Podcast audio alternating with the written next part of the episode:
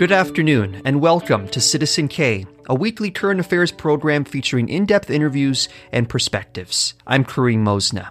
This week on Citizen K. The choice was you did jail time or your kids went to the schools. And my uh, dad did six and a half years jail time for us not to go to the schools. This past Friday was the second National Truth and Reconciliation Day in Canada also known as Orange Shirt Day. Broderick Gabriel of Lillooet Nation in Mount Currie, British Columbia, shares his story coming up here on Citizen K.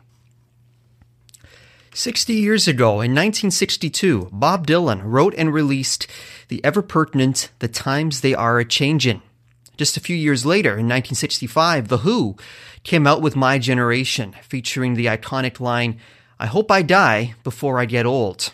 Both these enduring songs connect to this week's interview on Citizen K, looking at demographic shifts that are rapidly changing communities across Canada.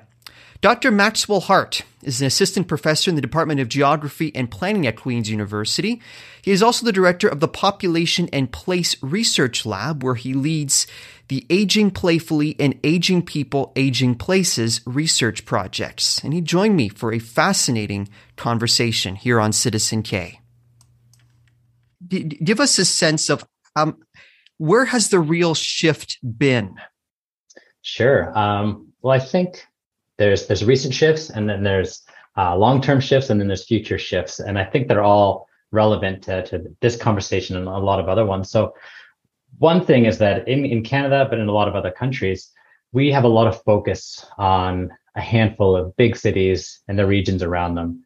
Um, and those cities generally are younger and they generally are growing. Um, but if we take the Canadian landscape as a whole, even if we forget the rural and only look at cities, so to speak, or, or larger um, towns, the, the, this, the situation changes a little bit. So I think a lot of people are aware that um, the whole world, but Canada in particular, has been aging. So now I think we're about 19% of Canadians are over 65. Um, and that's expected to go up to, depending on the scenario, but go up to almost 30% um, by 2068. And so that has pretty major ramifications for how, how our society works and what it looks like. Um, and then simultaneously, it's okay to continue. Um, we also have an uneven growth trajectory happening across the country. So while there are cities that are thriving and, and growing, there are a lot of other places that, that just aren't growing. Um, they're either slowly growing or they're stagnant or they're actually losing population. Um, and so these problems aren't necessarily problems in of themselves.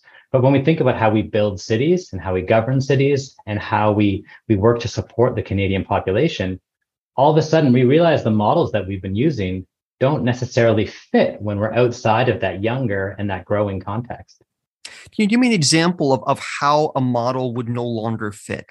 Sure, I can give you uh, one example for each, and then we can maybe tie them together. Um, for the aging side, I think one thing that can resonate with all of us because we're all going to age and we all know people who are older than us. If you live in a suburb in Canada, and suburbs can look very different, but if we take anywhere from Brampton to Stoney Creek, um, and all of our major municipalities have suburban areas. And you imagine living in that place for 20, 30, 40, 50 years, and then all of a sudden you can't drive anymore for whatever reason that might be. Your life changes drastically overnight. And since the majority of Canada is suburban, we're a very much a suburban nation. We can think about all the different issues that come into play there from social isolation to issues around frailty and safety to community cohesion um, and it, it, really, I think everyone can feel that personally, but how scary that would be and how drastically your life could change overnight. On the shrinking Absolutely. side, yeah. So, yeah. And on the shrinking side of things, if we think of the the big the big ticket examples, often Detroit gets gets talked about. If you have a city that is, let's say Detroit, almost two million people, and then over time you get down to they're under seven hundred thousand now. Your city isn't built for that. Um, so everything from municipal finance. How do you pay for anything? Um, your roads, how do you continue to upkeep that? Even things like sewage. Sewage has to move at a certain rate in order to work. Water has to flow at a certain rate. All of a sudden, the infrastructure doesn't really work anymore, and you have a smaller population swimming, you know, in a suit that's that's far too big and that's really expensive to keep up. And so we have that at different different rates, but how we fund our cities and how we we plan them um, is actually quite difficult. And the last thing I'll say in the shrinking edge is that we don't actually build our cities for the, the population they're at. Um, planning is built around growth. It's a growth centric mindset. And so if a city is 100,000 people, it was probably built to have more than that. And there's a lot of good reason for that, of course, historically. But now, as we're seeing this uneven population distribution, what do we do? And we don't have a lot of tools for that. So definitely, yes, certain areas that maybe are growing too quickly, then it, it can't be mm-hmm. supported. Mm-hmm. And some of the examples you pointed out there as to how um, population it, it, declining in a certain area, yeah. and now trying to manage those uh, those shifts. Absolutely, uh, and so yeah, and a and um, personally, my research focuses on that on that the, the declining side of things, and luckily, you know, growth has a lot of focus and it has a lot of research and although it's still a challenge and we know that uh, we can see that right now happening in a lot of places. Um, it is a it is one that is you know talked about and it is one that is is often discussed and analyzed. And so I, I wrote a book about shrinking cities recently and the title was quietly shrinking cities. And the reason for that is that it's not something that garners a lot of attention, whether it's policy attention, media attention, or just public awareness. And so in Canada, especially, you know, these places are shrinking quietly. They're often in the peripheral areas. And so they don't get much attention. And because of that, they might not know, you know, what to do really. You touched on it uh, briefly already, uh, and the idea of, say, um, a, a, senior who might not be able to to get around, and but being out in the suburbs because that's mm-hmm. where they've lived. Uh, you talked about how, how, creating age friendly communities. Can you give yeah. me a, a, a, bit of examples as to maybe what that might look like? Sure. So yeah, it's there's been a big policy push over the last 10 plus years um, coming from the, the World Health Organization around this idea of an age friendly city. Uh, and it can mean all, it has eight domains. I won't get into all the details, but I think some examples um, are, are, some tangible examples are helpful. Um, so one thing, if we just talk literally about like getting around town, um, a curb cut. If you ever walk certain places and you know the, the curbs are going down every time that you need to go in front of a driveway, um, that can be actually difficult for someone who's walking. Or you could use tactile paving, so bumps on the pavement to let someone know when there's about to cross into an intersection. Um, so those are a lot of it's around accessibility, but there's there's more than that as well. It's about c- inclusion. Um, loneliness and social isolation can be a big issue for people uh, in their later life. So how do we how do we include people? How do we make sure that that social infrastructure uh, is also there? Uh, so it, it, covers a lot of domains from housing to political inclusion. Um, but I think that we just have to think about the world around us. Um, but I'll also add thinking about the diversity of older people as well, because I think that's that, that can be part of the issue. Some people want to do the right thing and be helpful and think, okay, we, we need an age friendly city and community to, to help you know these these poor seniors. Um, but that's that, that's that's a difficult mindset as well. It's a hugely diverse population for people you know 65 and over. That's an enormous group. Um, so having their input and really having them drive that conversation of what they need is also really, really important because everyone's experience will be different. And if you're talking from someone 65 to 105, that's a whole lot of different people that are falling into that category. Well, there's multiple generations in that category. Exactly. I always talk to students about, uh, I, I think about music. And so, you know, we've got some some early punk rockers who are now in that category and they might feel very differently than you know their parents or grandparents who might still be alive who were born quite a quite a bit before them um, and so taking that into consideration and having that happen at the community level um, i think is really important well and the uh, many of what, what is considered the baby boomer demographic is now mm-hmm. in their 60s yeah, so it's we're good, and that's what's really pushing this this this transformation um, in terms of our, our demography, and also I think the mindset of um, of what it means to to be old. Um, and I think that's a that's a social construct and always has been, but I think it's getting challenged now more than in the past because as the baby boomers have always done, they they have always you know been such a big cohort that they're able to shift um, cultural norms and and have a big say in terms of a political voice um, and a voice in shaping society. Well, and certainly speaking to that as well, um, re- the amount of Canadians who have retired, uh, huge jumps there, and and of course that's been um, a, at least a, a a factor in what we're seeing now with labor shortages and all of that shifting. Absolutely, and so uh, to me, the, and, and then there aren't simple answers; they're complicated um, situations. And so the one thing I I kind of start when I'm thinking at the big picture level is, you know, I hope that people are able to do what they want to do. So there are sometimes situations where a person might not want to retire or they might want a more flexible um, position. Um, so the people who want to retire might want to play golf all day. Like hopefully they can do that. And others who want to stay involved in either in a work um, capacity or volunteer capacity or some kind of combination. Um, if we're able to let them harness that, then I think everyone is better off. Well, I mean, that, again, even speaking further, I mean, that's going to, again, cause uh, and already is causing some huge shifts in, in how our communities look. I mean, um, without giving my age away, often the message growing up was, uh, you know, oh, you know, it'll be hard, you know, to sort of find, you know, good positions because um, we got so many baby boomers who are yeah. um, f- filling up the workforce. Well, that has significantly been shifting. Absolutely, and uh, yeah, said I get the at the big picture level, I mean, David Foote wrote a, a book, um, Boom Bust and Echo in the '90s, and uh, I have read that book. Yeah, it's, yeah, it's excellent. It's great. It's it's very. I mean, and he he does a good job tackling a very complex thing at a high level um, for a wide audience. And uh, I, I, sat down. I was a uh, when I was working at University of Toronto. I sat down with David a couple times, and it was great to pick his brain a little bit about that specific question. And thinking somewhat selfishly, you know, where do I fit in this, and what year, you know, how far ahead you need to be? And so to kind of capture, I think this idea that you're getting at, I often talk to students when we open our the course I have about planning for demographic change, and I ask them what's the greatest band of all time, and then they have a debate.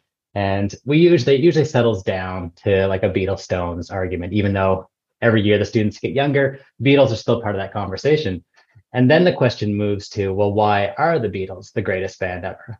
And so we we get into that, we let them go for a while discussing it, and kind of falls into a certain camp that says, okay, they were just they were better than everyone else. Um, and then we think about demographics. Well, they were early. They had a huge audience. And then, so they were the very start of the baby boom and then this huge audience that could look up to them. But the other side of it is that they had intense competition. So you had the Stones, you had the Kinks, you had whoever else at the same time. And so, if anything, they also had to be better in order to be competitive. So it kind of gets to thinking about how demographic structures can help and hinder and change society. But being at the front, there's no question it makes it makes a huge difference. Um, and we can see that um, generation to generation. And there is a shift happening now um, that's definitely happening at university and everywhere in terms of the generational um, change around retirement and new hires. And where you're born, I mean, it doesn't tell, it doesn't do everything for you, but it can make a difference. And we're seeing things. I know my personal life, um, you know, daycare um, waiting lists. You know, someone born 10 years ago is in a different situation in terms of where they sit um, on that waiting list. Uh, so it, it really does play a big role in everything around us. And once you put on those demographic lens, uh, you can't really look away. You see it everywhere from all these reboots of movies to to said to job opportunities. Tell me a bit about your work with the Population in Place Research Lab. Sure. So that's a uh, my, my research lab, and it's great. So it's a, it's kind of an umbrella. So I, have these two strands of research, one around one around shrinking mostly, uh, and one around aging. Um, and to me, they fit in very nicely together, but they don't always look that way. But if I was working in Japan, for example, no one would question that. They're they're very much in sync. Um, so this is just having one umbrella that can bring my students and my collaborators together in one place where we really think about how population structures are having an impact on the places where we live. Places that we live have an impact on our population structure. So one of the exciting projects that I'm working on right now that's um, funded by by SSHRC is called Aging Playfully.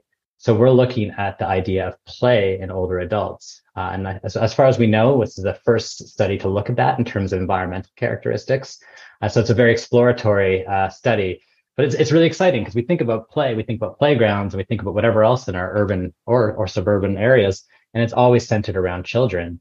Uh, and but does it need to be? Um, sometimes we think about teenagers and skate parks, but once you get above that age, it's really it's really about consumption. It's about paying to do something, or for older adults, it's about sitting on a bench maybe or, or Tai Chi, and we just don't really know. So it's just one example that kind of this interaction between population structures and place that um, I'm really getting that with this research lab. Amazing. Well, Dr. Hartt, thank you very much for joining me. Is there anything you know maybe you'd like us to maybe be, be thinking about, just kind of in our day to day life as as we uh, you know go about our day and and and, and around our communities?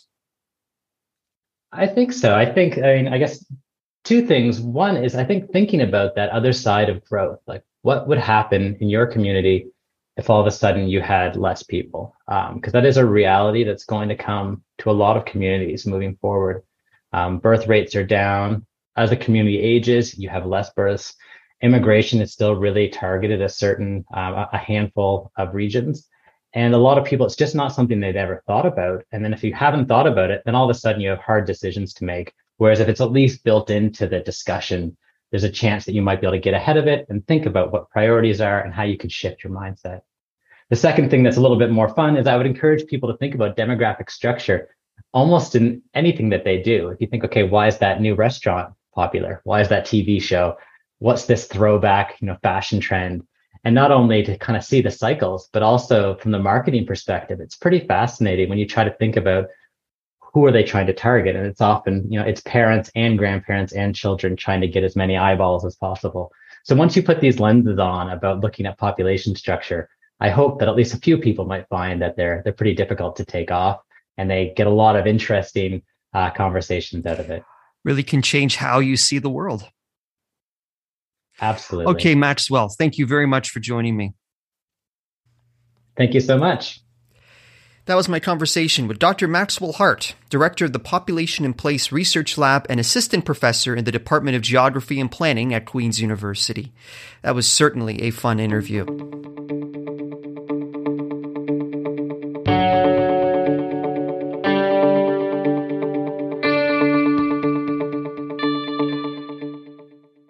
You are listening to Citizen K on CFRC 101.9 FM, CFRC.ca, and on podcast. I'm Karim Mosna. Friday, September 30th was the second National Truth and Reconciliation Day. Sacred fires were held to reflect on residential schools and the unmarked graves. I attended a, a sacred fire down at City Park, and at this sacred fire, Broderick Gabriel of the Lillooet Nation from Mount Currie, British Columbia, shared a very moving story. First of all, I'd love to hear a little bit more about you and, and your experience with residential school system. Um, I grew up in the Lillooet Nation, which years ago was known as Mount Currie, BC. And uh, a lot of my family went to the residential school but for me and my brothers, nine brothers, uh, we weren't allowed to go because uh, the choice was you did jail time or your kids went to the schools. And my uh, dad did six and a half years jail time for us not to go to the schools. So that's how I grew up was uh, not going to the school because of the choice my dad did uh, three months per child every September. When the orange bus would come for the kids, he said, I got to get ready, and he was gone for three months per child. So that was the the choice back then. In this, in the, I'm 56 years old, so that was still happening in the 50s and 60s. I was born in 66, so that's what we experienced. And uh, uh, this day, National Day for Truth and Reconciliation, this is the second one. Um, what, what, do you think um, that we should really, you know, Indigenous and non Indigenous alike sh- should be reflecting on on, on, a, on a day like this? Uh, the Orange Shirt Day. Uh, one of my cousins out west started the Orange Shirt campaignage, and I think this day is to help pray for healing for what has happened with the 215 plus the ones that uh, this orange shirt uh, represents with the the girl and her grandmother. Her grandmother giving her the orange shirt was happy that she got the shirt on for going to school.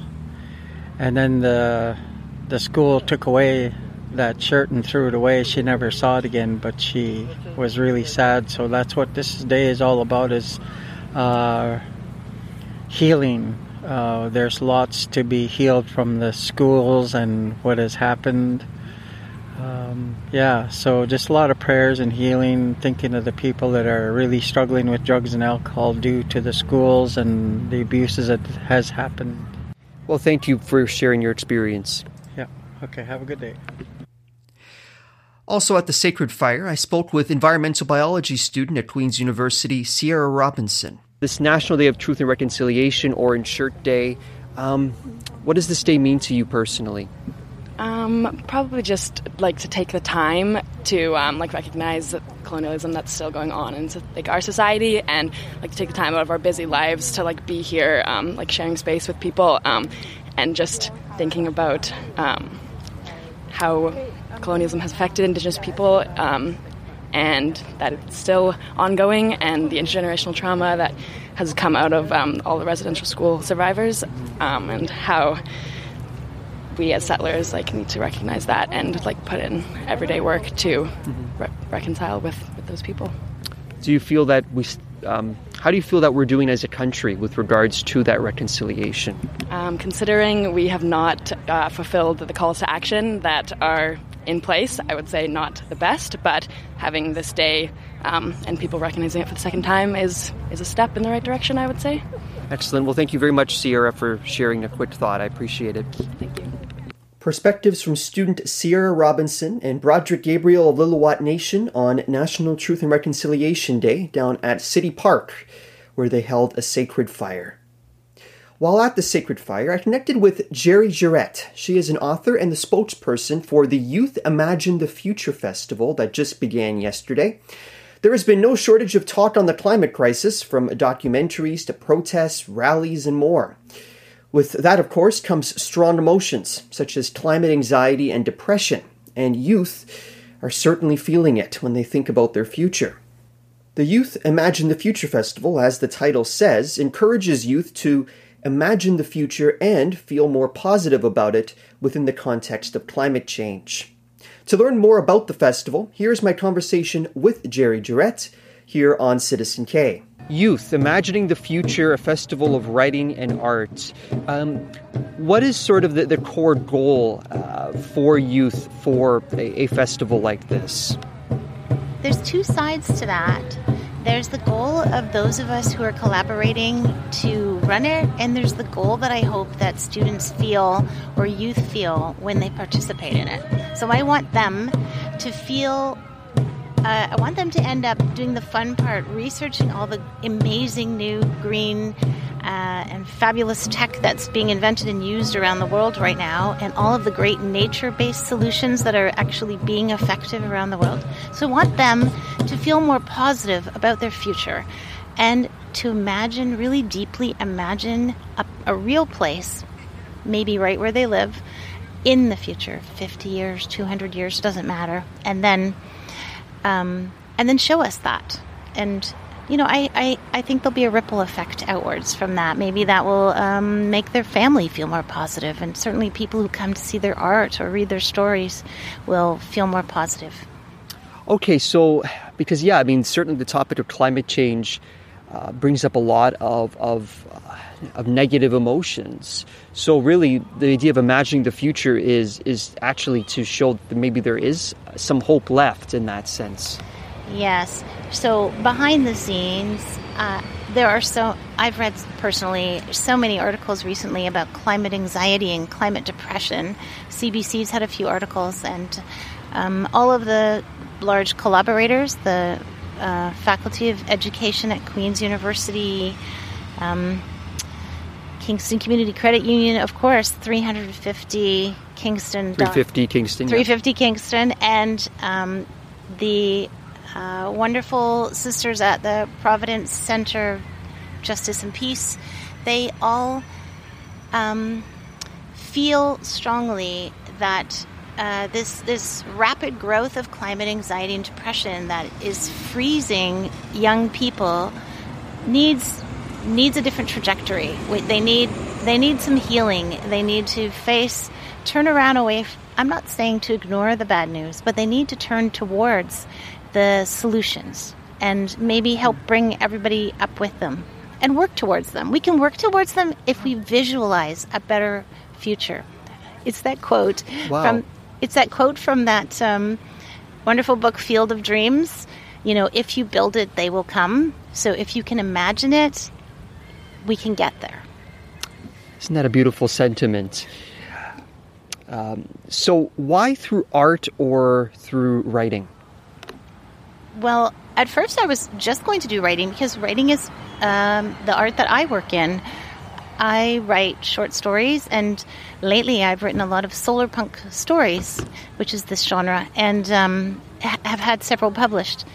And uh, one is coming out next week. And um, so that's a natural for me. I'm comfortable with that, and I've given some free workshops, and I would ha- happily come in at, at least as at least by Zoom to give a little workshop in any classroom where any teacher invites me to to help kids to um, do a little solar punk writing exercise to get them started on this. So it's a natural for me. Uh, I I imagine and I write, but I know other people imagine and they do art. And I'm just sorry I can't do all the arts because uh, I'm not there yet.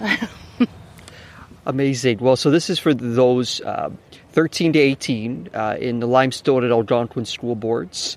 And I understand that in addition to having this experience, there are prizes. Yes, there are a lot of prizes. I just want to make a tiny correction. It's also for uh, youth who live in the region that's covered by uh, the borders of uh, Limestone and Algonquin because they might be homeschooled or they might be in one of the two French boards. I'm sorry to say that we don't have an official translator, so if they participate in short story writing, I need to have a translation in English, but they could do art. Uh, now prizes. Oh yes. So so far we have uh, two or three great gift certificates from Art Noise, a couple from Novel Idea, a couple from the local refilleries, and I was at Minotaur yesterday, and the owner walked around the store and gathered up really thoughtful, careful prizes worth almost two hundred dollars. So yeah, prizes are still coming in. Amazing. Okay, and they have until the deadline of November 7th to submit.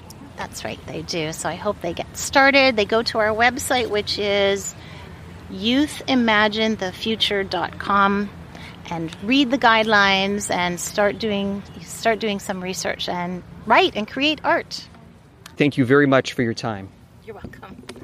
That was my conversation with Jerry Jarrett about the Youth Imagine the Future Festival. Now, just a quick update that just came in uh, regarding the top prize for the festival.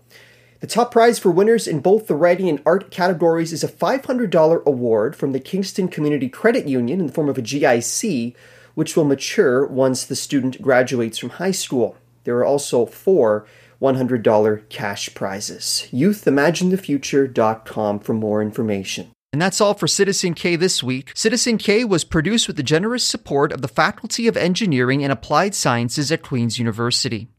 CFRC 101.9 FM broadcasts from Kingston, Ontario on the traditional lands of the Anishinaabe and Haudenosaunee peoples. Thank you for listening. I'm Karim Mosna.